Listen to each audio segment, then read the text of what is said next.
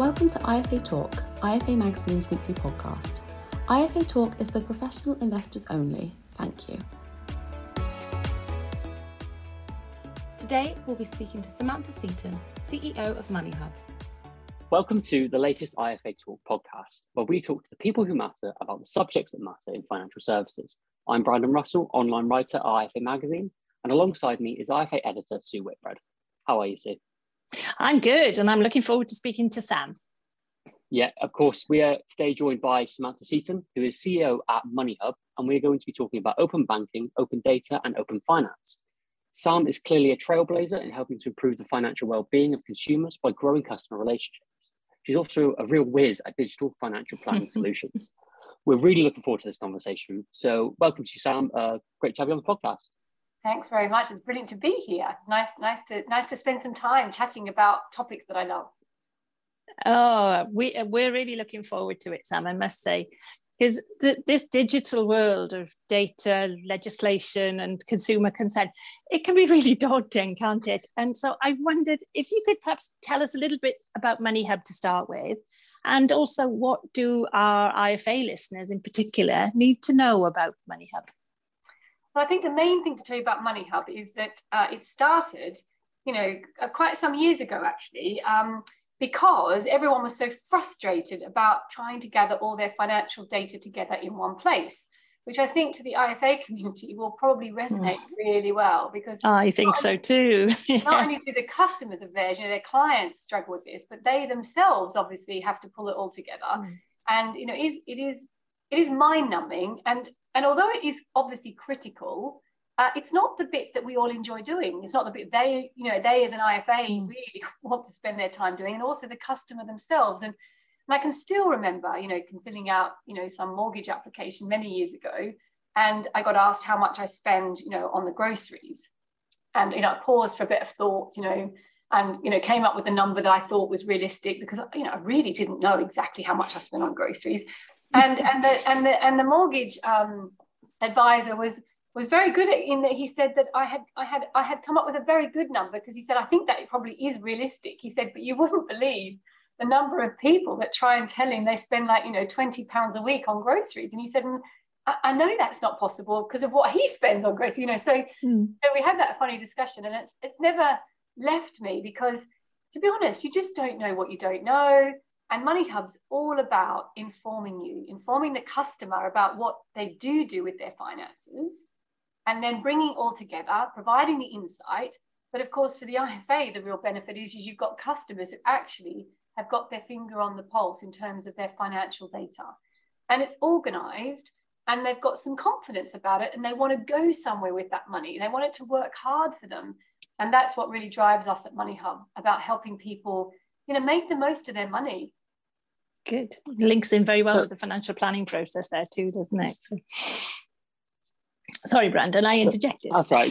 No, I was just saying, so we've obviously had a little insight there into Moneyhub and had a brief overview of it and all the fantastic things that are going on there. But before we get into the real details of it, like, can we hear about, about a bit about your journey, your background? How did you get, how did we get to the point that Moneyhub became a reality? Well, for me, it is, it is quite some journey. So I'll, I'll try and keep it brief, because it is quite fun. So um, started obviously in Australia, my journey, because I was born there. And I think they say things like, you know, you can take the girl out of Australia, but you can't take Australia out of the girl. And I think that is probably true. So, um, so you know, bear with me if I turn a bit, you know, Australian native at times. Um, but but the thing is, I I you know kind of I, you know grew up, went to university, studied computer science, and then got a you know um, actually a graduate um, uh, job with Telstra, so it was communi- you know, with an equivalent Vodafone in, in Australia, and and you know was soldiering along when when of course um, I actually got longlisted for the Sydney two thousand Olympics, and uh, oh, wow. in eventing with my horse, and you know my horse, I had I had a horse. Do you know what I mean? I genuinely had an ex-race horse who I'd got off the racetrack. But he was amazing. He was the most amazing horse. So oh. we went from kind of, you know, kind of like, you know, low level eventing to top level eventing, had a whale of a time. Uh, but to compete uh, and get selected for the shortlist, you had to compete internationally, which meant the U S or the U K. Mm-hmm. And my husband, I was, I, we had not been long married. I, I said, that's ridiculous, taking the horse, you know, around the world. We, we'd never been outside Australia.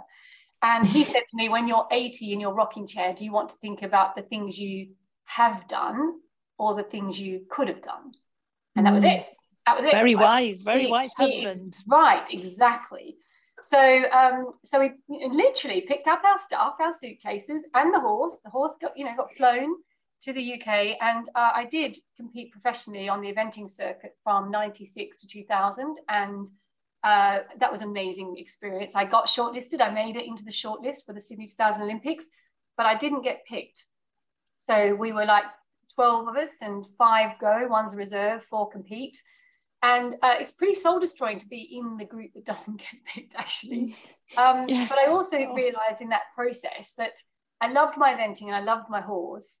Um, but the thought of having to have like a professional yard of thirty odd horses and forever, you know, needing one at the top level to stay competitive at that top level was actually not something that really actually did interest me.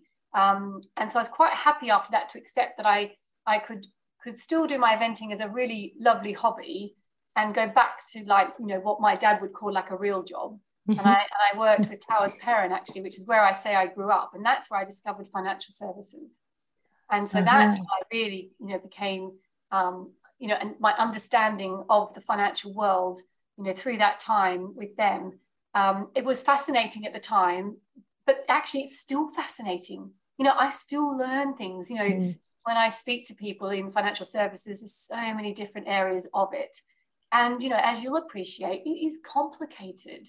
Yeah. The thing that didn't sit that well with me was, you know, my time at, at Towers, I understood about how products were manufactured. I mean, Towers, the Tillinghast brand, manufactured mm. products on behalf of their clients, you know, the big banks, the wealth managers.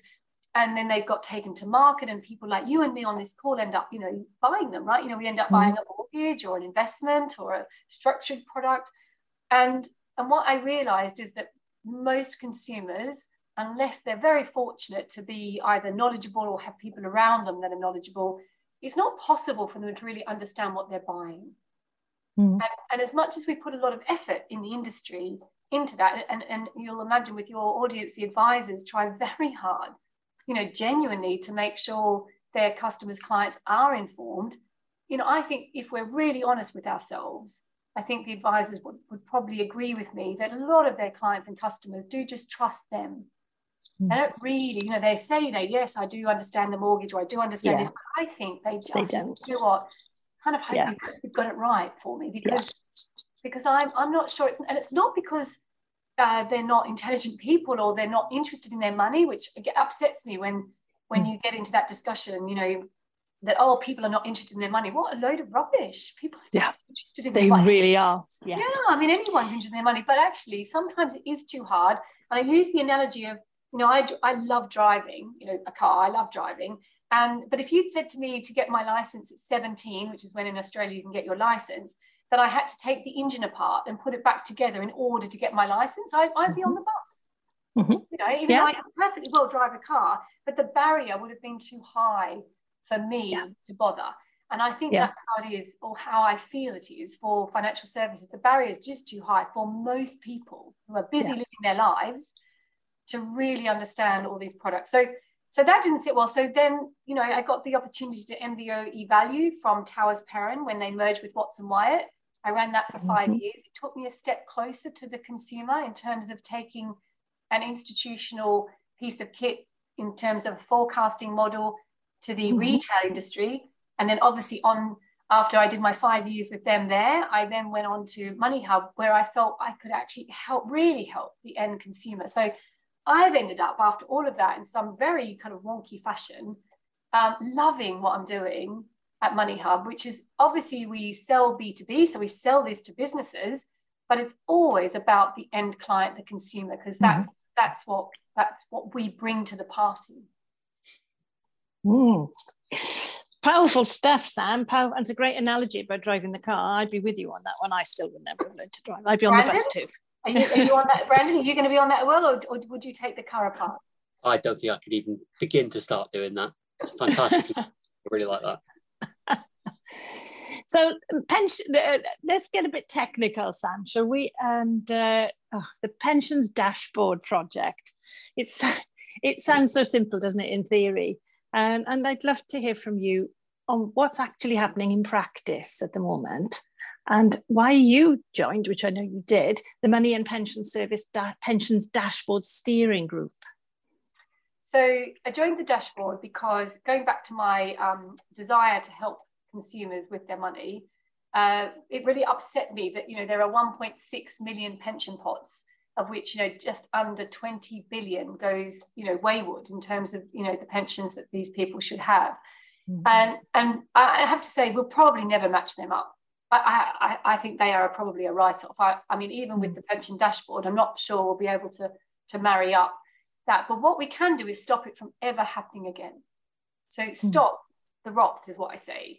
You know, let's mm-hmm. stop people losing the pensions that they have got uh, yeah.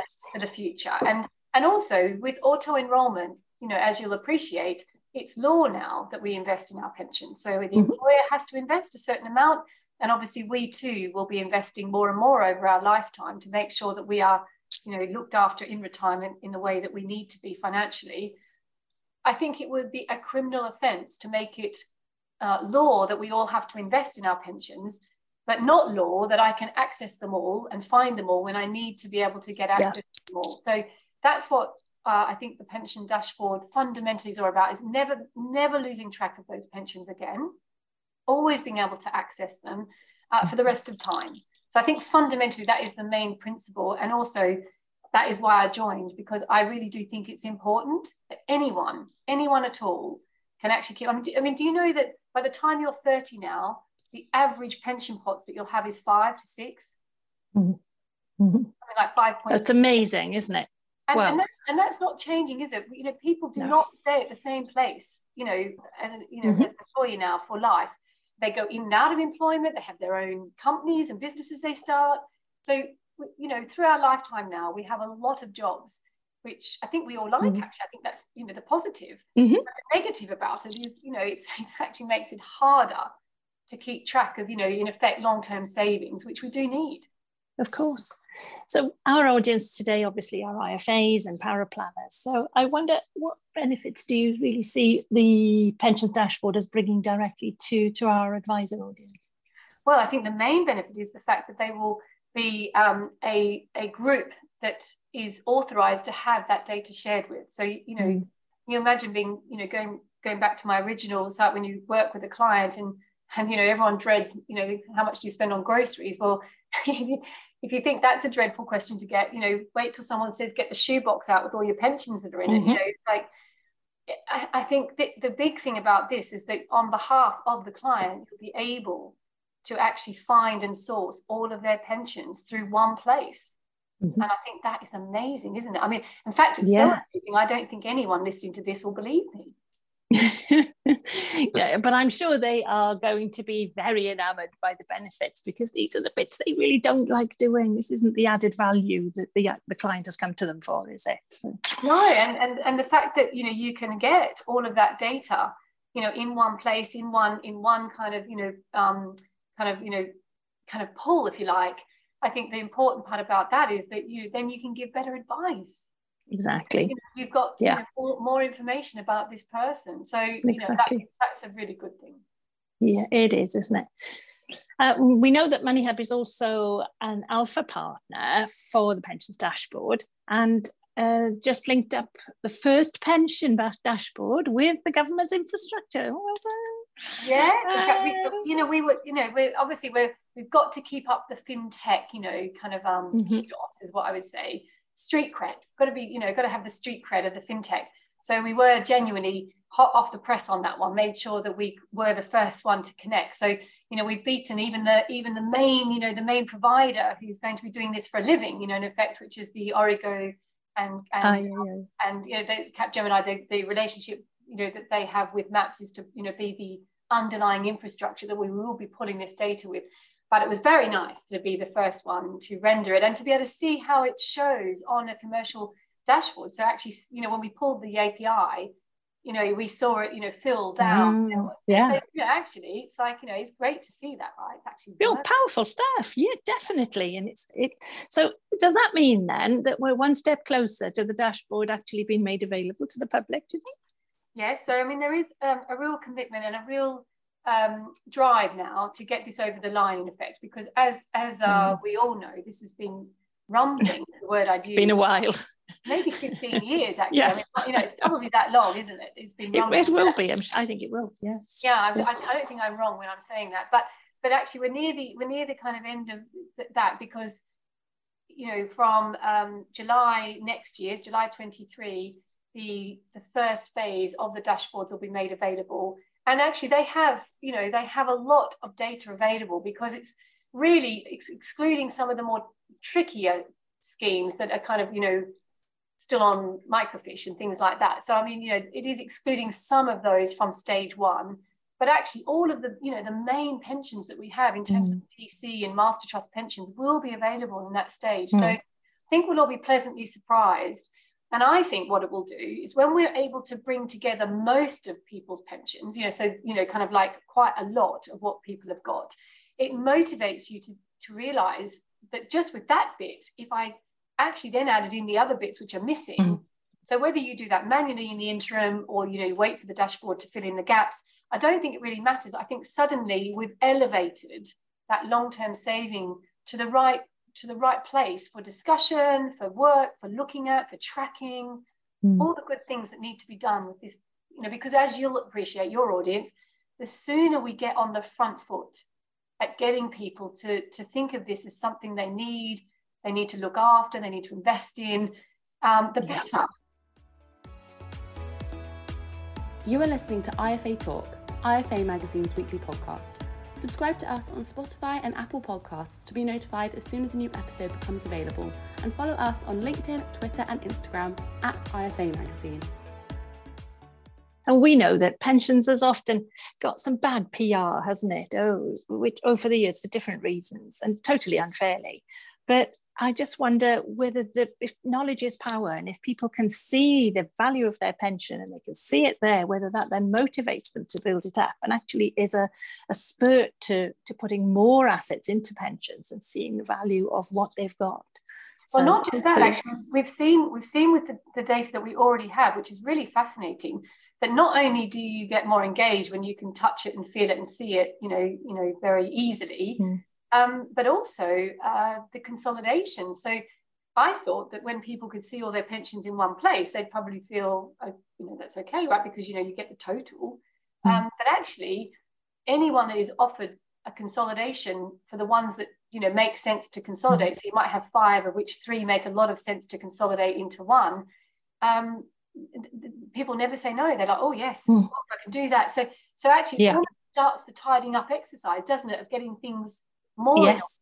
is, is what I was interested to, to find. So, so for the advisors and the financial planning community, you know, I would say that it, it will, it'll A, help them, but also I think it will, it will create um, more work for them in terms of actually, you know, helping people to get their money into mm. the right place for the longer term, which I think they're going to enjoy doing, right? Mm-mm, I agree, I agree. Um, I'm going to move you away from the pensions dashboard now, because it's clearly a topic in which in which you are very, very enthusiastic, but onto another one you like. And we're familiar with, um, with open banking, aren't we, to a degree? But I wonder, how then does open finance and open data fit in? If you could talk to that, it would be great. So I'm, I've got to, I've got to get on my hobby horse about open banking, because the wealth community and, and the investment world tend to dismiss open banking because it's current accounts and credit cards, and they're like, you know, nothing to do with us, and it's not it's not my place, you know, that's not where I I, I operate. And uh, I and I, I push back on that and say, no, you know, it might it might not be your place to, you know, help me with my current account or my credit card, for sure. I, I, I get that, but what we have seen is that when you put your current money with your future money, you you get incredible impact. And that's because actually, why do you need money? Full stop. You need money to live your life. So first of all, you need money to live day to day, current accounts, credit cards. Uh, and then you need money to live, you know, your future life and things you want to do that are way bigger than what you can do if you just live your life day to day. And, and so the two go together so beautifully. It upsets me when I hear this, well, that's not that, that's nothing to do with us. And, and, and, I, and I think actually the responsibility for anyone in financial services is to bring them together if they can, to enable people to see not just their day-to-day money, but alongside their future money, which is where open finance kicks in. So our investments, our savings, our pensions, and then actually going on to open data, um, it's actually extending, you know, for example, we have a link to LinkedIn to pull employment history. Mm-hmm. And that's very helpful when you're, you know, feeling, you know, trying to get a mortgage or when you're even renting yeah. property. But on top of that, if you just take a step back in terms of investing, actually even just knowing that someone has, you know, doubled, trebled their income profile. I mean, you may not need to know, you know, day to day exactly what someone is earning. That's probably not what you need to know. But as an advisor or wealth manager, I'd love to know that one of my clients has actually doubled, trebled their income profile, mm-hmm. because that genuinely might be a time that I could do more with them or help them mm-hmm. more. So, so these are things that I think we shouldn't be as dismissive of in our world. So I, I think open banking is one-dimensional, open finance is two-dimensional, open data is three-dimensional, and we cannot be dismissive of it as, as, as the wealth community must embrace it. And the, and the government, I don't know if you know, but in the Queen's speech, um, open data was mentioned, and that is because there is a big remit to get from open banking to open finance to open data in quite short order. And I think that, mm. that tells us the direction of travel. And, you know, let, let's think about open data. It's going to be possible in the not too distant future for me to pull all of my Google Maps data. So all of my driving data, all of where I've been, that's going to be available via A P I. You know, mm-hmm. businesses like Moneyhub will pull that in and make it available for, for businesses to use to good effect with their clients. And I know people laugh at me, but it's like, from that data, you can probably tell someone what car they should buy. Mm-hmm. Yes, of course. You know? yeah. so, so what I'm yeah. getting at is where we're heading in this world is to a world where you can engage with people and make life for them so much easier in how you work with them to tell them what they need to know and to do it in a way that the consumer, like people like us, are delighted about. I mean, I'd be delighted if someone told me what car I should drive, like, and for these reasons, you know, because you don't do long trips or you do do long trips. I mean, whatever it is, is married up and, you know, and maybe it's a few cars you could pick for me. But, but what I'm getting at is, I, honestly, I'd be delighted to, to have some someone help me in that way. Just moving on to a slightly different topic then.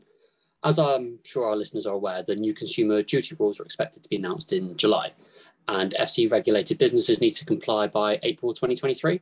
So, Sam, what do you think that F C A hopes to achieve with these new rules? So I think the F C A um, is very keen to put the consumer at the heart of all we do. That is, that is what I think their remit is. You know, mm-hmm. let's place the consumer where it matters. And they're doing that um, by taking the treating the customer fairly kind of regulatory environment, I think, to a new level and a level that really has teeth now. And the reason they're doing that is because I think they are still not happy with the products and services and the silos that they see in terms of how consumers are dealt with. So I think that's why they've placed it at the heart of the regulated product provider to say you need to not just make sure it's suitable at the point when the consumer uses or buys your product or, or comes under contract with you, but for the life of that product. And if you think about it, this is staggering for, for this world that, that we live in.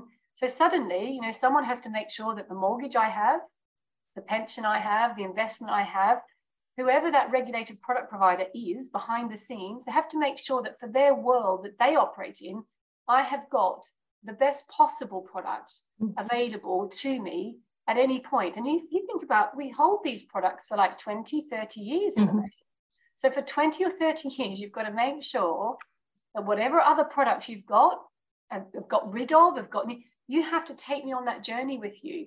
And I think this is a massive sea change. And, you know, it's, it, for some, I think it's going to be pretty scary because how do you do that? You know, how do you get that right?